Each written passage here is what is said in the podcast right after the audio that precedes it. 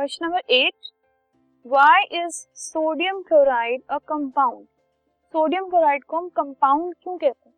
अब कंपाउंड्स क्या होते हैं? टॉकिंग अबाउट कंपाउंड ठीक है? वो अलग अलग एलिमेंट्स से मिलकर बने होते हैं। और वो एलिमेंट्स कितने भी हो सकते हैं? Two three four and so on ठीक है?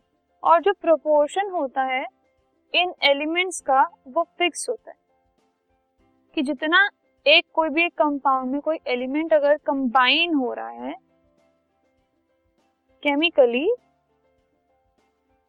तो हर बार जितना अमाउंट यूज़ होगा वो सेम रहेगा, ठीक है? तो इसका मतलब बाय मास जो कॉम्पोजिशन है वो सेम रहती है।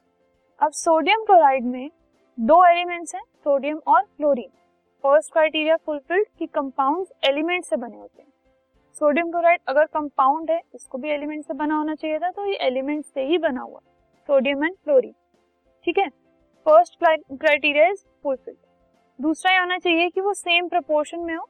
तो ये दोनों एलिमेंट्स जब कंबाइन होते हैं तो फिक्स्ड प्रोपोर्शन बाय मास में कंबाइन होते हैं और सोडियम क्लोराइड बनता है। इस वजह से सोडियम क्लोराइड को हम एक मिक्सचर ना कहकर एक कंपाउंड कहते हैं।